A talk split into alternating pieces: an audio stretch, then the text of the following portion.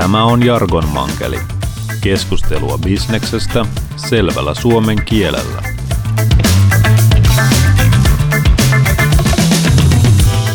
Tervetuloa taas Jargon Mankelin pariin. Tänään puhutaan ennakoivasta analytiikasta ja vieraana on Avarean johtava konsultti Mikko Varila. Tervetuloa seuraan.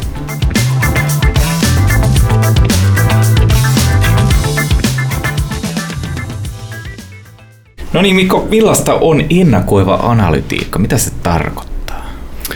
Noin yhdellä lauseella tiivistettynä, niin se on historiadatan tilastomatemaattista käsittelyä päätöksenteon tueksi. Ja se, mitä ne päätökset sitten on, niin se riippuu ihan siitä, että minkälaista liiketoiminnasta on kyse, että missä yrityksessä ollaan, minkälaisessa tilanteessa. Niitä on ääretön määrä erilaisia hmm. käyttötilanteita. Mitä se tarkoittaa sitten ihan oikeasti? ihan oikeasti se tarkoittaa sitä, että yrityksillä on ihan valtavat määrät erilaista dataa järjestelmissä olemassa jo valmiina, ja sitä on myös mahdollista saada joko ostamalla tai ilmaiseksi ulkopuolelta. Ja kyse on siitä, että miten sitä dataa hyödynnetään. Ja nimenomaan siinä mielessä, että ei, katsota pelkästään, että mitä on joskus tapahtunut, vaan pyritään nostamaan sieltä jotain asioita, joiden avulla voidaan ennakoida asioita. Ja se voi tarkoittaa vaikka sitä, että me pyritään vaikka ennustamaan, miten asiakkaat tulee käyttäytymään. Onko ne vaarassa poistua, tuleeko ne olemaan, olemaan kannattavia. Se voi tarkoittaa jonkun koneen osalta vaikka, että vikaantuuko se, koska se vikaantuu. Se voi tarkoittaa tuotteen myynnin ennustamista, valtavasti erilaisia käyttötilanteita. No minkälaisia tuloksia se nyt sitten oikeasti voi saada aikaa? Voiko tämä oikeasti johtaa vai onko tämä enemmän semmoista nice to know juttua? Se ei oikeastaan voi olla enää mitään nice to know juttua, että kyllä näille kaikille tämän tyyppisille keisseille yrityksissä lasketaan aina, aina hyötylaskelmat, eli sille pitää olla ihan taloudelliset perusteet, että se analytiikan käyttöönotto tulee maksamaan itsensä takaisin ja ylittämään vielä ne kustannukset. Millaisesta takaisinmaksuajasta nyt sitten oikein puhutaan? riippuu hyvin paljon jälleen kerran käyttötapauksesta, mutta Nopeammin kuin suomalainen keskimääräinen asuntolaina. Varmasti nopeammin. Kyllä, kyllä parhaissa tapauksissa ehkä, ehkä joissakin kuukausissa, jossakin tapauksissa puhutaan ehkä, ehkä vuosista, mutta joka tapauksessa niin hyvin usein pystytään määrittelemään esimerkiksi jonkun harjoituksen avulla, että minkälaisiin tuloksiin se analytiikka tulee johtamaan ja sen avulla pystytään sitten arvioimaan sitä, että mikä se takaisinmaksupotentiaali on. Joo, no nyt kun sanoit heti kuukausia, nyt on pakko kysyä, että minkälaisessa keississä voi olla kuukausissa mitattavassa oleva tämmöinen niin takaisinmaksuaika? Öö, no esimerkkinä voisin sanoa vaikka tämmöinen erään merkittävän tuotantoprosessin lopputuotteen laadun ennakointi, eli, eli pystyttiin mallintamaan sitä, että minkälaista lopputuotelaatua sieltä laitteesta tulee ulos ja sitä kautta säätämään tarkemmin sitä, että kuinka paljon erilaisia raaka-aineita siinä prosessissa voidaan käyttää. Ja kun puhutaan tosi isoista massoista, niin, niin silloin se voi vuositasolla olla jopa miljoona säästö hyvinkin tuon tyyppisessä prosessissa. Ja se taas tarkoittaa sitä, että jos kevyesti päästään liikkeelle, niin kyllä se aika nopeasti muutamassa kuukaudessa maksaa myös sitten itsensä takaisin se investointi. Hmm. Että aika usein kun on tämmöistä hyvin toistuvaa toimintaa, jossa pystytään jotakin pientäkin asiaa säätämään vaikka prosentin paremmaksi, niin se saattaa, saattaa olla tosi nopea takaisinmaksuaika. Joo. No, mitä tämmöinen oikeastaan sit yritykseltä vaatii? Ennen kaikkea ilmeisesti sitä dataa. No data on sen kaiken lähtökohta, että jos me halutaan jotain tilastomatemaattisesti analysoida, niin silloin täytyy olla dataa taustalla. Ja siinä on ehkä se suurin kompastuskivikin, että ehkä kuvitellaan, että se data on paremmassa kunnossa ja sitä on enemmän saatavilla kuin mitä sitä oikeasti onkaan. Et, et semmoinen ensimmäinen steppi on oikeastaan se, että, että arvioidaan huolellisesti, että mitä dataa meillä oikeasti on saatavilla tällä hetkellä ja mitä pystytään ehkä tulevaisuudessa keräämään. Mutta sitten kun sitä lähdetään tekemään käytännössä, niin tämä on tosiaan aika, aika poikkitieteellinen aihepiiri, että meillä täytyy tietysti olla semmoinen liiketoiminnan näkemys, että minkälaisia on ne päätökset, mitä me halutaan sillä analytiikalla tukea. Täytyy olla ymmärrystä just siitä, että onko tämä järkevää sijoittaa tähän asiaan. Sitten me tarvitaan sitä tilastomatemaattista osaamista, ehkä joku tilastomatemaatikko tekemään sitä varsinaista analyysiä. Hän tuntee ne mallit, joita siellä, siellä taustalla käytetään. Ja sitten on myös tietotekniikkaa, eli tätä ei tehdä ruutupaperilla vihossa, vaan, vaan tota, kyllä tämä vaatii koneita, ohjelmistoja niin. ja niistäkin täytyy tietysti olla sitten riittävä ymmärrys. No mutta mistä sitä dataa tulee, jos se, niin kuin sanoit heti, heti tuossa äsken, että, että joo, että, että sitä usein kuvitellaan, että se oman datan tilanne onkin paljon parempi kuin mitä se on, niin mistä sen tietää, että onko nyt sitten tarpeeksi hyvä? no jos otetaan vaikka esimerkki, tota, tyypillinen tämmöinen analysointikohde on esimerkiksi asiakas. Ja yrityksillä on yleensä niin sanotut CRM-järjestelmät, missä asiakastietoja ylläpidetään. Eli Kyllä. sinne saattaa tiettyjä tietoja tulla automaattisesti asiakastapahtumien perusteella, mutta osa on semmoisia, mitä sitten esimerkiksi myyntihenkilöstön Kirjaa. toimesta kirjataan sinne, mm. minkälaisia toimenpiteitä asiakkailla on tehty. Se on hirveän hauskaa se taustatietoja. Se on, se on varmasti voit myyjiltä mennä kysymään, että kuinka, kuinka mukavaa hommaa se on. Mutta tota, tähän usein liittyy juuri sitä, että kun on jotain manuaalisesti kirjattavia asioita, niin niitä ei välttämättä tehdä. Ja me ollaan esimerkiksi tämmöisiä CRM-järjestelmätarkistuksia tehty aikoinaan useammallekin yritykselle ja, ja aika poikkeuksetta sieltä löytyy kyllä isoja puutteita. Ja nimenomaan kuvitellaan, että se on oikeasti paremmassa kunnossa kuin, kuin hmm. oikeasti onkaan. No mutta mitä sieltä sitten tämmöisellä niin automaatiolla voidaan saada irti vaikka tämmöistä CRM-järjestelmästä? No just tyypillinen, just jos jatketaan tästä asiakasanalytiikasta, niin voi olla esimerkiksi asiakkaiden luokittelu. Jos meillä on vaikka miljoona henkilöasiakasta, niin on hirveän vaikea miettiä, että kenelle pitäisi kohdistaa vaikka minkäkinlaista markkinointia. Ja, mutta kun me tiedetään asiakkaasta paljon asioita, niin me voidaan ryhmitellä niitä ikään kuin samankaltaisten luokkiin. Että mitkä on vaikka kiinnostuneita tietyistä asioista, onko ne hyviä, huonoja asiakkaita, missä päin ne asuu. Ja kaikkien näiden tekijöiden avulla niin me voidaan muodostaa sieltä semmoisia samankaltaisten asiakkaiden ryhmiä ja lähettää heille vaikka sitten samankaltaista markkinointiviestiä, joka todennäköisesti uppoo paljon paremmin kuin se, että me lähettäisiin kaikille miljoonalle vaan täsmälleen samanlainen viesti. Eli toi on semmoinen yksi, yksi tyypillinen ainakin lähtökohta tuolla asiakasanalytiikassa, että me pyritään ymmärtämään, minkälaisia asiakkaita meillä, meillä on ja mistä kukin voisi olla kiinnostunut. Joo. Eli sieltä saman tien lähti organisaatiosta yksi myyntiryhmäpäällikkö. Mahdollisesti. Öö, ymmärsin tästä, että tosiaan ehkä enemmän tämä esimerkki viittasi nimenomaan kuluttajabisnekseen. Joo, tässä tapauksessa esimerkiksi asiakasanalytiikka, niin se on aika usein oleellisempaa nimenomaan kuluttajabisneksessä, missä asiakkaita on paljon ja jokaista ei voi tuntea henkilökohtaisesti. Et ehkä sitten B2B-puolella, niin toki jos on suuri määrä yritysasiakkaita, niin data-analytiikka voi olla paikallaan, mutta joissakin tapauksissa sitten harvalukuisemman asiakasjoukon ehkä sitten myyjät tuntee henkilökohtaisesti. Mm. No onko jotain esimerkkejä, me voidaan ottaa B2B-puolelta?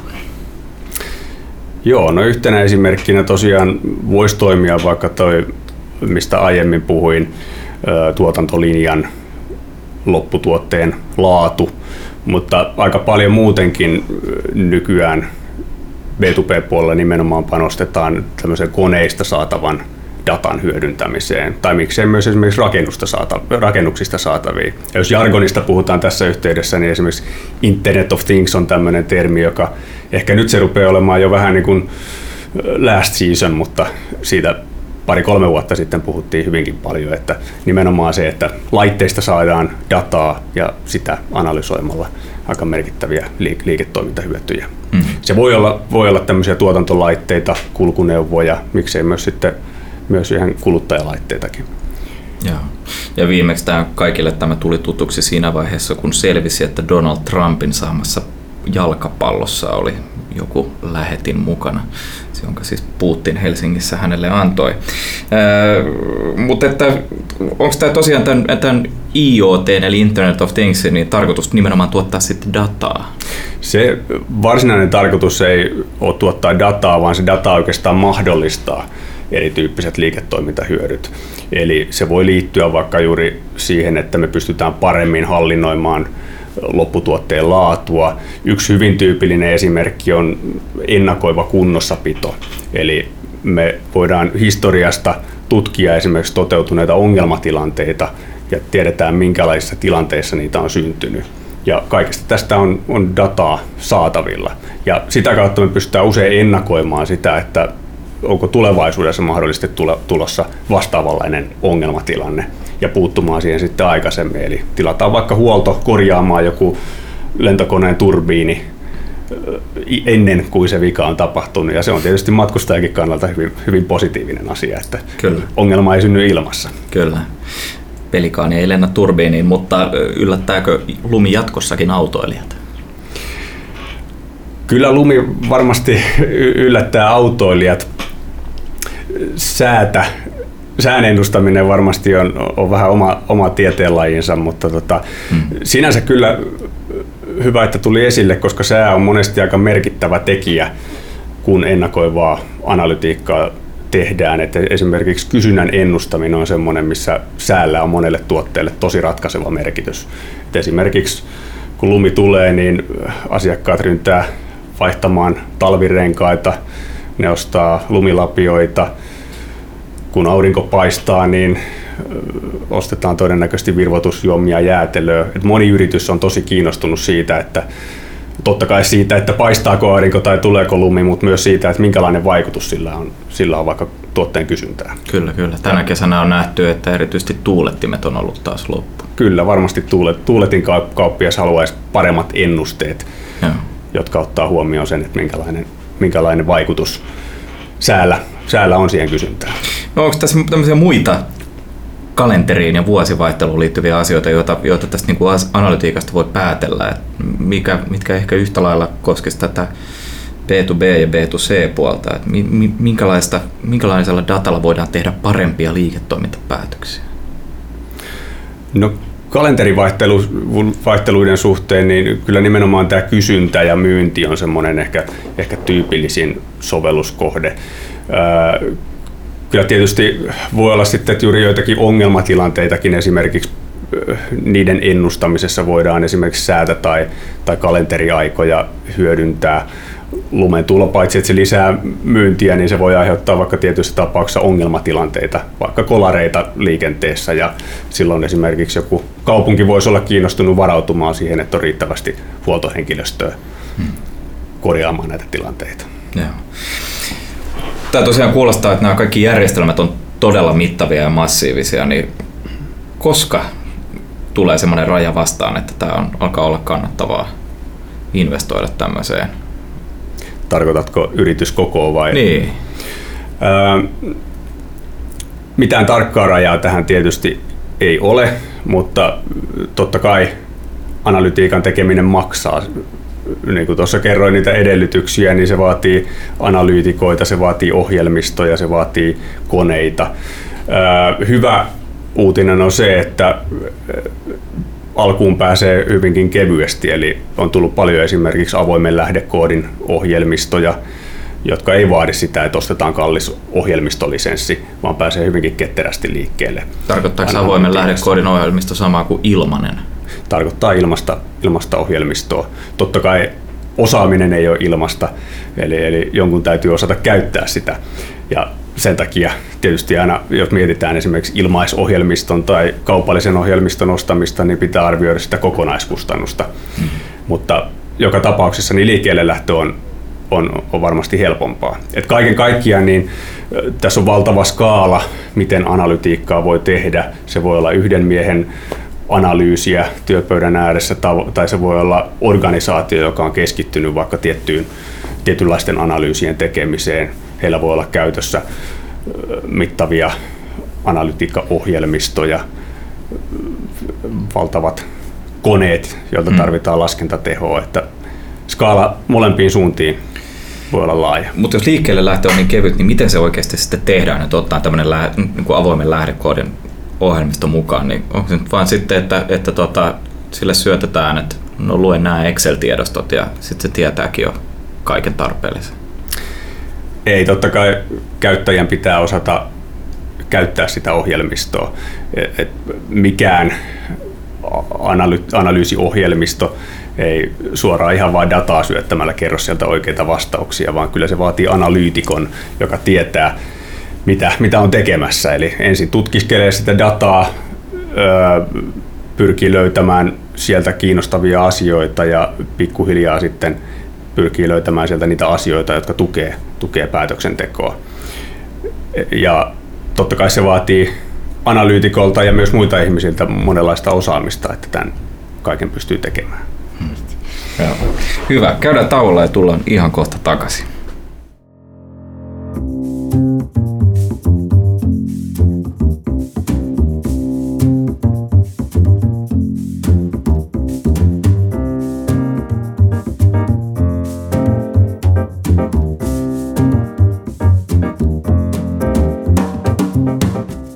No niin, tervetuloa takaisin. Mikko, miten tämä toimiala on oikeastaan kehittynyt? Sä oot ollut nyt alalla, mitä, kuinka monta vuotta? Reilut kymmenen vuotta oikeastaan tässä, tässä analytiikka-alalla. Että kyllä silloin kun aloittelin, niin aika usein sai mennä semmoisten slaidien kanssa yrityksiin, että mitä tämä analytiikka on. Ja monelle se oli aivan mysteeri. Mutta kyllä näinä päivinä kun menee, niin se on itsestään selvää, että siellä tiedetään yrityksissä, että mitä on analytiikka ja siellä on monesti analyytikko paikalla, yrityksen oma, oma analyytikko tai useampiakin, jotka ymmärtää sitä hyvinkin syvällisesti. Että jo siitä näkee, että kyllä analytiikka yrityksissä on mennyt eteenpäin. Ja no, mutta onko se edelleen niin kuin riittävällä tasolla, jos ajatellaan nyt Suomen mittakaavaa? Ei se varmasti koskaan, koskaan riittävällä tasolla ainakaan meidän, meidän näkökulmasta, että tekemistä riittää paljon, mutta sanotaan, että nollasta ei tarvitse enää aloittaa, että moni yritys on kuitenkin ottanut niitä ensimmäisiä steppejä jo, että ei, ei tarvitse lähteä selittämään, että mitä tämä ylipäänsä on. No, miten siis ensimmäisiä steppejä tarkoittaa? Tarkoitatko se nyt näitä just, että on lähdetty jo vähän kartoittamaan, että minkälaista dataa meille ylipäätään tulee? Kartoitettu varmasti dataa, ja jos sitä ei ole saatavilla, niin lähdetty keräämään sitä, ehkä tehty jo tiettyillä alueilla kokeiluja, mm. ehkä on jo jotain tuotannollisia analyyttisiä järjestelmiä, on, on osaamista olemassa jo eri tavalla kuin vaikka kymmenen vuotta sitten. Joo. Eli kaikki nämä mahdollistaa sen, että on aika paljon helpompi sitten lähteä tekemään jotain uusia liikkeelle lähtöjä. Eli lähteä tutkimaan uusia käyttötapauksia. Ei, ei tarvitse lähteä ihan perusteista liikkeelle, että mitäs, mitäs kaikkea meidän täytyisi tässä nyt sitten ottaa huomioon. Joo. No ilmeisesti tämä on tuonut myös aika, aikamoisen määrän uutta asiantuntijuutta ja etenkin uusia titteleitä yrityksiin. Mitä nämä kaikki ihmiset eri tekee siellä yrityksissä? Joo, tuolla tulee kyllä vastaan, on data scientistia ja on business analystia ja joskus on törmännyt semmoiseenkin kuin data hygienist. En, en, en suoraan sanoen tiedä, mitä hän tekee, mutta ää, varmasti tapauskohtaisesti vähän riippuu, minkälainen rooli kussakin yrityksessä on näille toimijoille nähty, mutta nämä liittyy osittain siihen, että se on aika pitkä ketju analytiikassa monesti, kun me lähdetään jostain tietolähteestä liikkeelle, jalostetaan sitä dataa ensin, joka on ehkä sitä data scientistin tai data engineerin tonttia. Silloin pitää ymmärtää niitä tietorakenteita, tiedon laadusta varmasti. Sitten tulee jonkinnäköisen analystin rooli sovittaa siihen erilaisia tilastollisia malleja. Sitten mennään ehkä jonnekin juuri tilastomatematiikan syövereihin pitää ymmärtää, että käytetäänkö regressioanalyysiä vai neuroverkkoa vai mikä menetelmä kulloinkin sopii. Hmm. Ja sitten mennään ehkä vielä jonnekin liiketoiminta analyytikkotyyppiseen rooliin, jonka täytyy taas sitten ymmärtää sitä liiketoiminnan käsitteistöä ja miten sitä analyysistä saadaan hyötyä. Eli kyllä näille kaikille eli siis kone on ei, paikkansa. Niin, eli kone ei kuitenkaan tee tätä analyysiä heti sen jälkeen, kun se, sinne tosiaan on laitettu nämä numerot. Ei, kyllä se on vielä ihminen, jonka pitää ymmärtää, miten niitä ohjelmistoja ja koneita käytetään. Hmm. Et siinä siinä riittää kyllä tekemistä tulevaisuudessakin, vaikka tämä osittain tämä analytiikka varmasti tulee tiettyjä semmoisia rutiinitekemisiä Joo. hävittämäänkin, niin varmasti aukeaa yhtä, yhtä lailla kyllä sitten taas uusia tekemisen rooleja. No sitä kymmenen vuotta sitten oli vielä tämmöinen ihan suuri mysteeri, niin, ja nyt alkaa olla, jos ei nyt ihan suoraan jo arkipäivää, niin kuitenkin ymmärrys alkaa olla. Niin mitä sä itse ennakoit, että mitä tulee tapahtua kymmenen vuoden päästä? Tai kymmenen vuoden, seuraavan kymmenen vuoden aikana?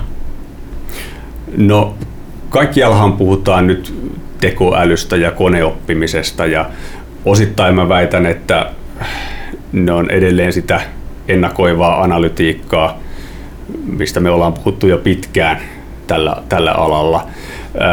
Mutta on siellä paljon myös semmoista uutta, uutta kyllä tullut, että mitä pidemmän, tai pidemmälle mennään tavallaan semmoisessa, että kone pystyy tekemään samantyyppisiä asioita kuin ihminen, niin, niin sen enemmän, enemmän mahdollisuuksia aukeaa. Se voi liittyä vaikka siihen, että sen sijaan, että me käsitellään vain dataa, niin, niin kone pystyy ymmärtämään esimerkiksi puhetta tai tekstiä, tekemään siitä myös tulkintoja vaikka, että minkälaista tunnetiloista on kyse ja, ja tämän tyyppisiä asioita, niin ne vaatii aika paljon enemmän vielä kuin tämmöinen ehkä ihan, ihan perustilastomatematiikka. Onko se nyt semmoinen asia, mitä myös jo nyt tuolla seminaarisaleissa paasataan? Tekoälystä ja koneoppimisesta ylipäänsä paasataan kyllä varmasti, hmm. varmasti paljon. Sovellusesimerkit tietysti laahaa aina vähän, vähän jäljessä, että kyllä tässä alalla tuntuu olevan se, että se mistä ehkä nyt puhutaan, niin toteutuu sitten ehkä, ehkä muutaman vuoden kuluttua. Että semmoinen pieni, pieni viive tässä aina tuntuu alalla olevan. Kyllä. No jos nyt tosiaan haluaa ottaa tätä analytiikkaa käyttöön vieläpä niin, että siitä takaisinmaksuaika on muutama kuukausi, niin kuin tässä ensimmäisessä esimerkissä oli, niin mitä tässä nyt ensimmäisenä pitäisi panna liikkeelle?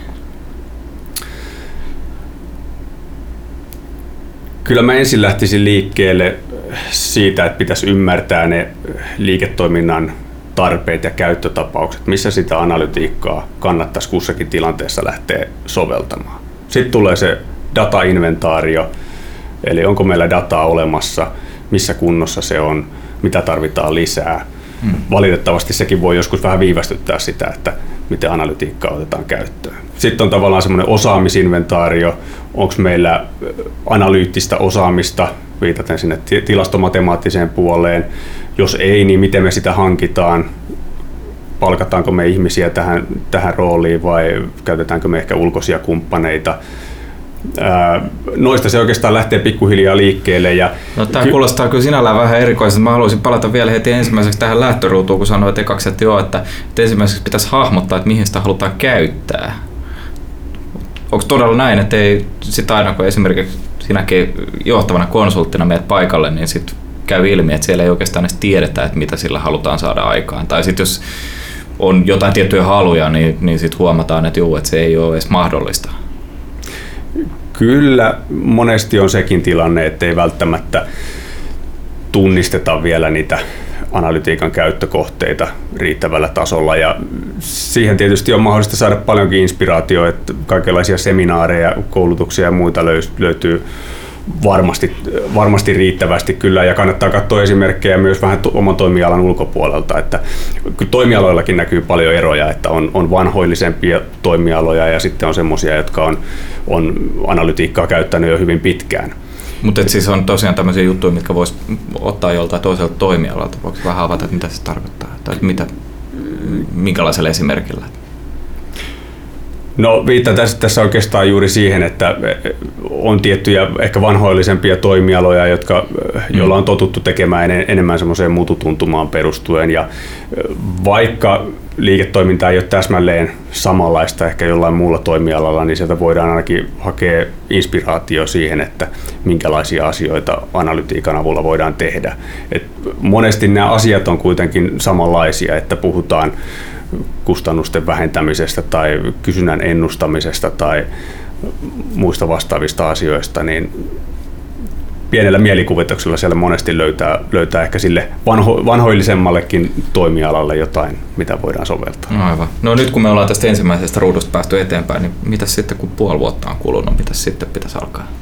Tai puolen vuoden perspektiivillä, niin, niin tota, minkälainen roadmap pitäisi siihen ekalle kuukaudelle laatia? No totta kai kun analytiikka on otettu käyttöön, niin se ei pärjää ihan itsekseen, vaan täytyy seurata jatkuvasti, että minkälaisia tuloksia se tuottaa. Hmm. Eli kuinka hyviä ne itse analyysit on, kuinka hyvää tuottoa se on oikeasti sitten tuottanut yritykselle niissä päätöksentekotilanteissa, mihin sitä sovelletaan.